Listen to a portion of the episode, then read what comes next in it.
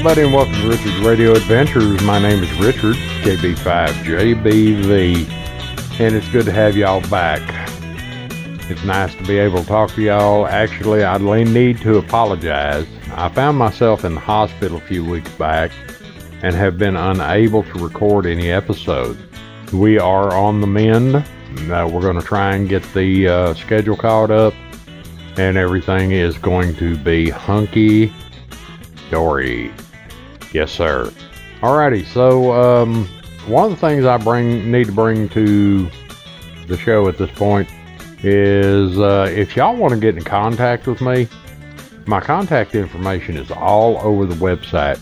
And one of the main reasons I'm bringing this up at the moment is we actually did a live recording over on our Discord server tonight.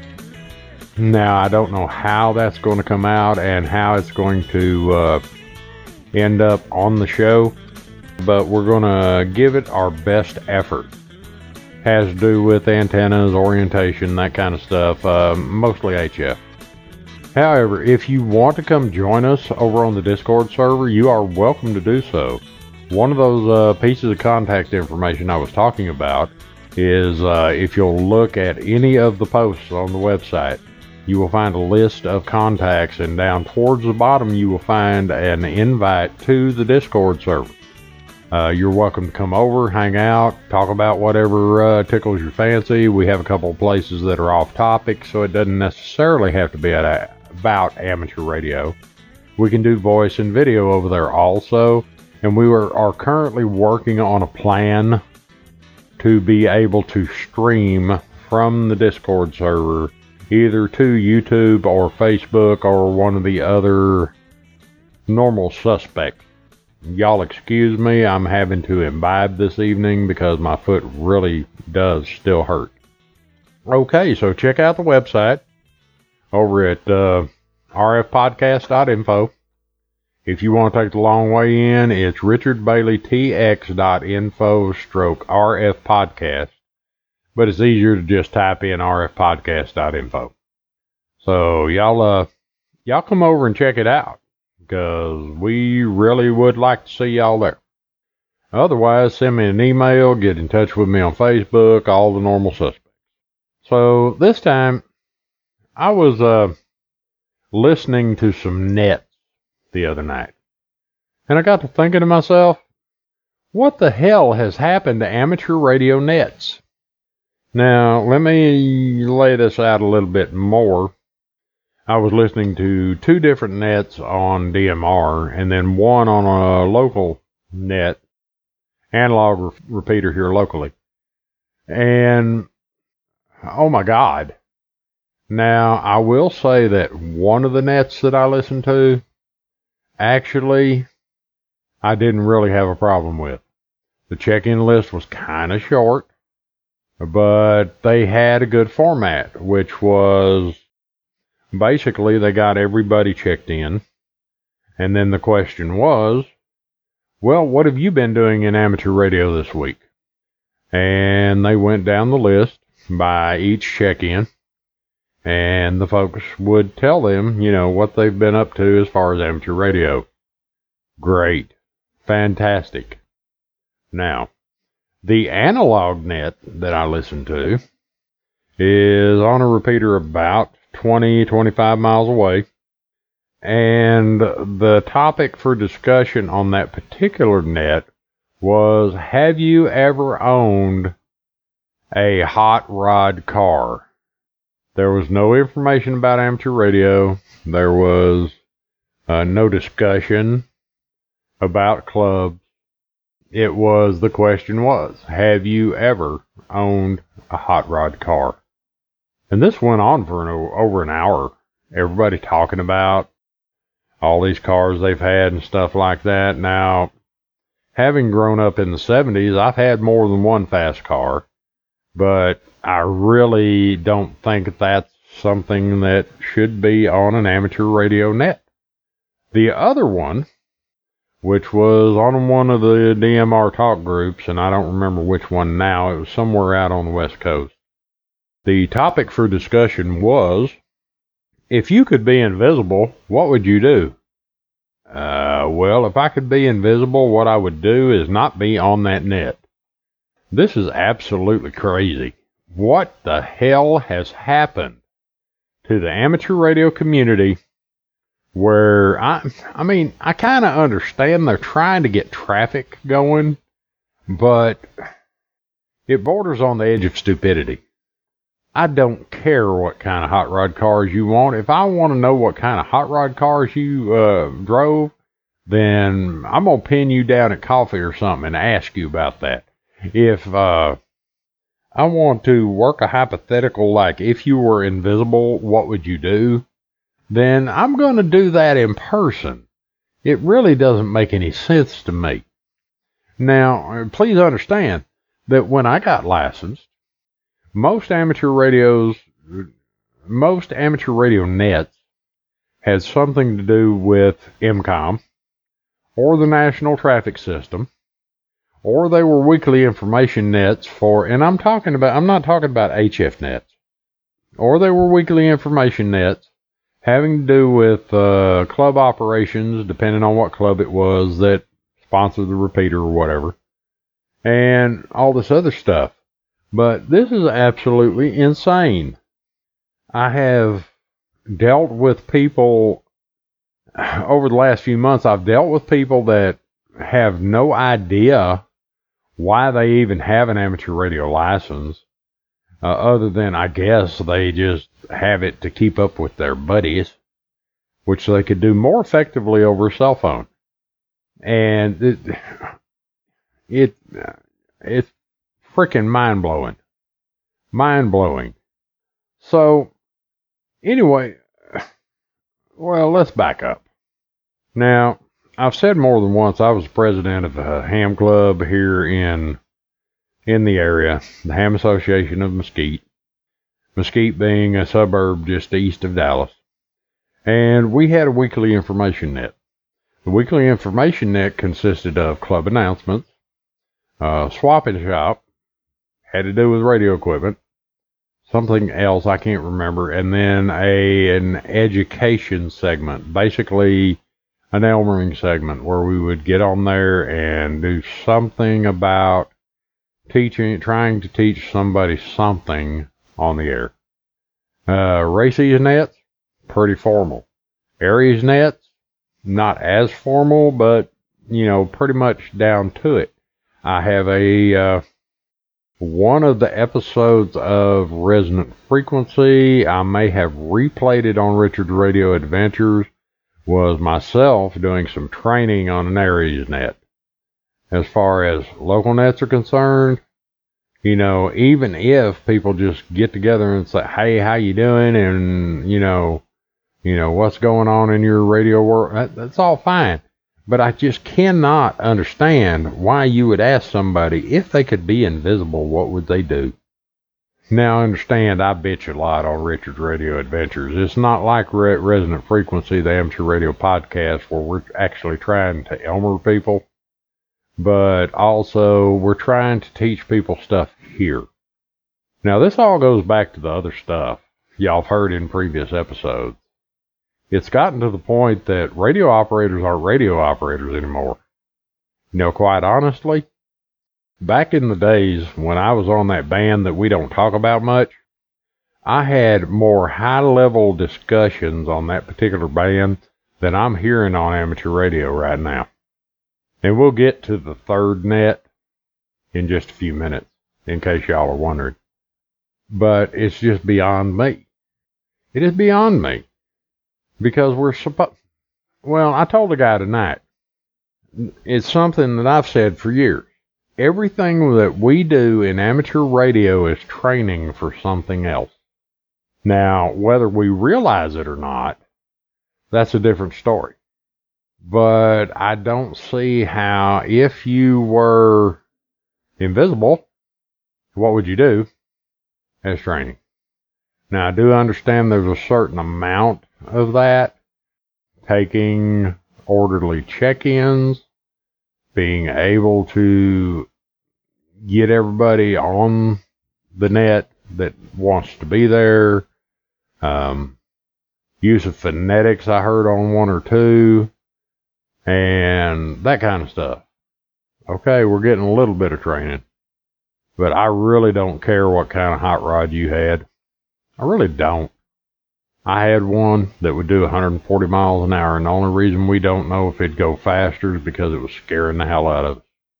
So, let's get back to it a little bit. In the case of a club net, you want information about your club. You know, announcements, upcoming events, that kind of stuff.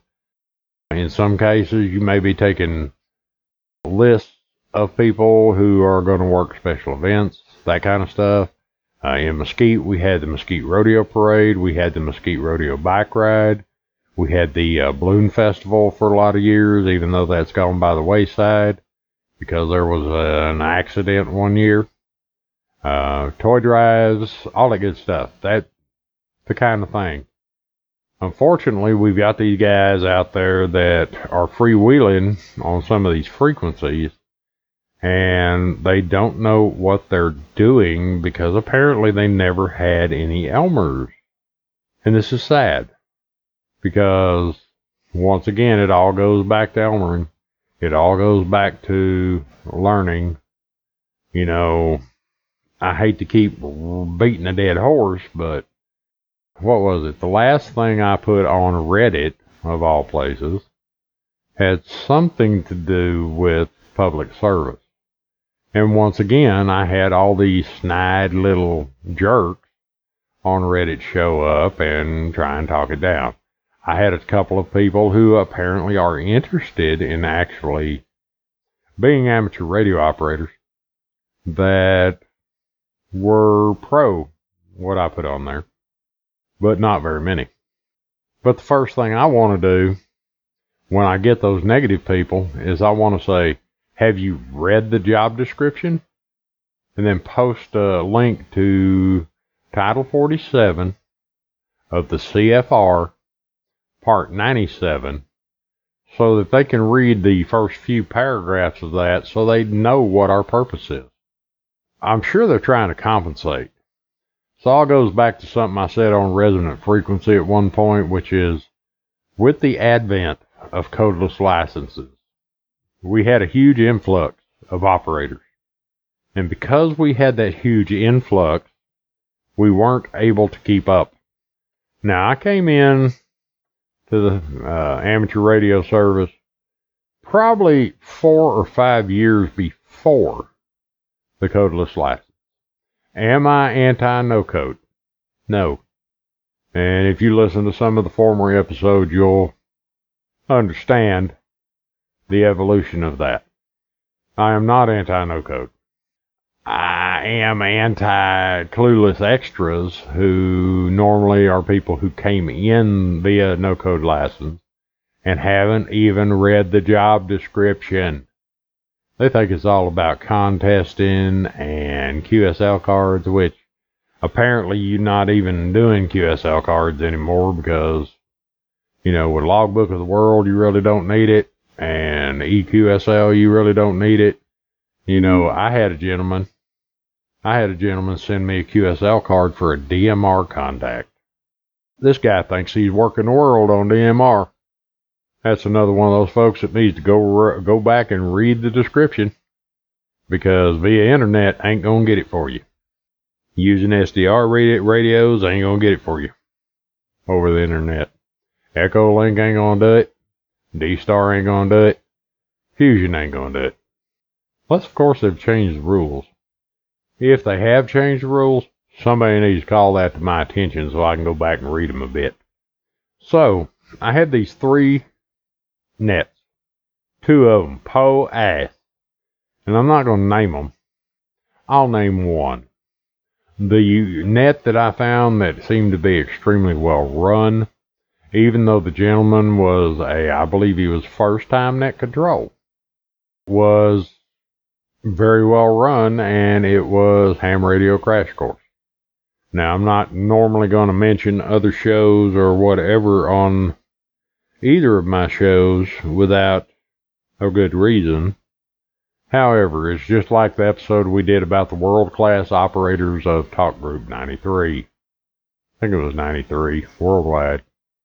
And if I hear an outstanding net control or I hear a net control that needs positive input or needs to be called out for being someone who maybe is not the best net control, but is trying and has potential, then yeah, I go ahead and mention them. We used to have a lot of outstanding net controls here in North Texas. Believe it or not, most of them were ex police dispatchers. And that's where I learned my technique. Because, well, let's, uh, let's talk about L.H. Marshall. And it's been so many years I can't look his call up and I don't remember it right off the top of my head. But L.H. Marshall was an ex police dispatcher and you could not rattle him. If there was an F3 tornado in the middle of the city of Mesquite and everybody was losing their minds, he would, uh, first of all, he would get on frequency and say, all stations please stand by. And he would give everybody a few, a few seconds to calm down and compose themselves. And then he would start right back up with something to the effect of all stations with minimum reporting criteria please come now. And he would manage that. He kept cool and calm. He never got excited same way with uh, charlie stark who was another one of the uh, regular net controls. And these are the guys that i tried to model my net control operations after. You could say they were my elmers. It's like I've said in previous episodes, I have a list of Elmers longer than my arm. Because I have never met an amateur radio operator I did not learn something from, whether it was positive or negative. We really need to get back to the radio, guys. We really need to get back to radio because sooner or later, sooner or later, we are going to be called upon. And in this part of the country, it's severe storms and hurricanes. In California, it's wildfires and earthquakes. We are going to be called upon. And we need to know our stuff. So, if you ask me what I would do if I was invisible for a day, I would probably go around to all these radio operators that have no clue and slap them in the head. Now, if you want to ask me what kind of hot rods I've had, I've had many. One of them was a 1974 Cutlass Supreme that we took 350 out of and put a 455 in. It was so heavy we couldn't go over speed bumps at more than 5 miles an hour and we shut it down at 130 miles an hour out on the highway because the front end was starting to float and we were having trouble keeping it under control. We never hit top end. Now, y'all probably don't probably think that that information is not appropriate on the show. It wasn't appropriate on the air either. I spent a long time tonight working with a gentleman in Oregon. Now, y'all remember I'm in Texas working with a guy tonight in Oregon, trying to help him work out a problem he has with his HF rig.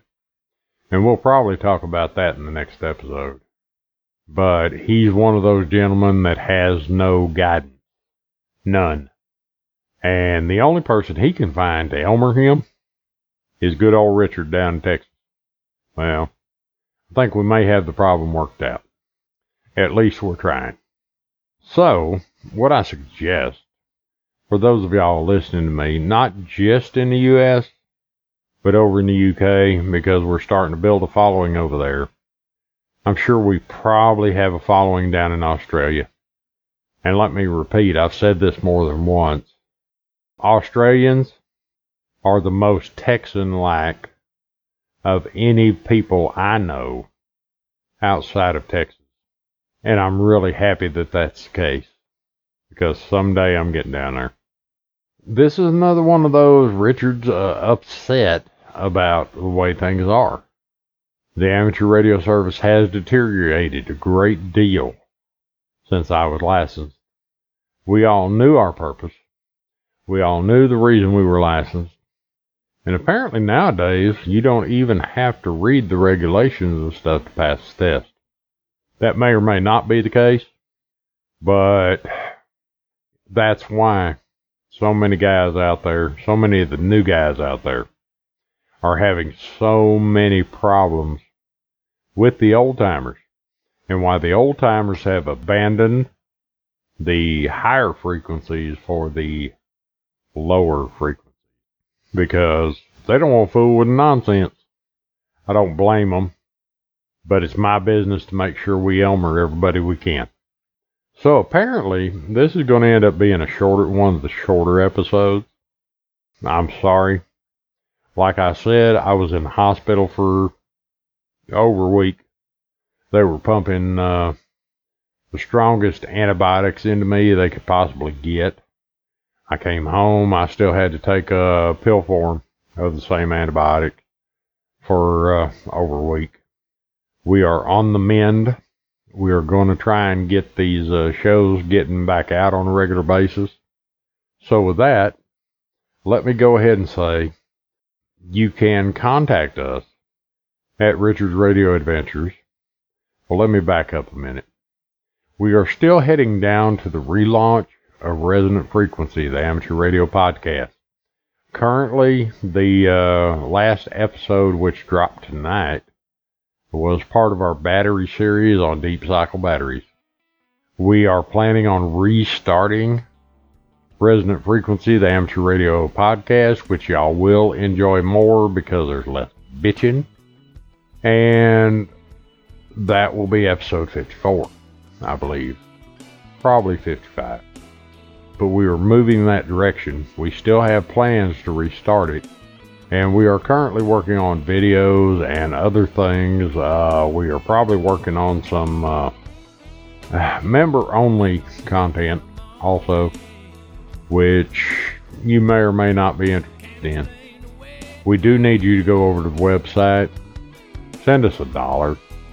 There's a PayPal link there. Send us a dollar.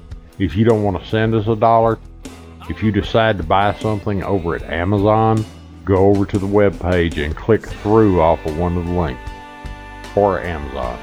That will help us out also. Uh, we get like four dollars uh, or four percent of whatever gets spent, and even though that's not a lot, it adds up over time and will help. So those are the ways we're looking at Patreon, we're looking at other stuff. We are not trying to commercialize either one of the podcasts, but we do have expenses. And last but not least, let me mention one more time. For those of you who may listen to this that were listening to the Strangely Enough podcast, which only ran eight episodes, if you are interested in bringing that back, I would be interested in knowing. So I'm going to give you this, and then you can look up the other ways to contact us if you like. My contact information, or at least my email, is kb5jbv at gmail.com. kb5jbv at gmail.com. Go ahead and click on it, send me an email, let me know what's going on. I did get an email from a gentleman uh, that is listening to the Resonant Frequency podcast, which are uh, archive episodes right now. And I do need to mention him on the air, so I will uh, try and get on that as quickly as I can. So I've pretty much run my head about this subject as much as I can at this point. I'm going to go ahead and get my butt out of here it's pretty late here in Texas. And we will talk to y'all next time. Get out there and try and beat the bushes and get the uh, amateur radio service back to where it was, something that we can be proud of. Y'all have a good evening. And this is Richard, KB5JBV, 73. We gotta go.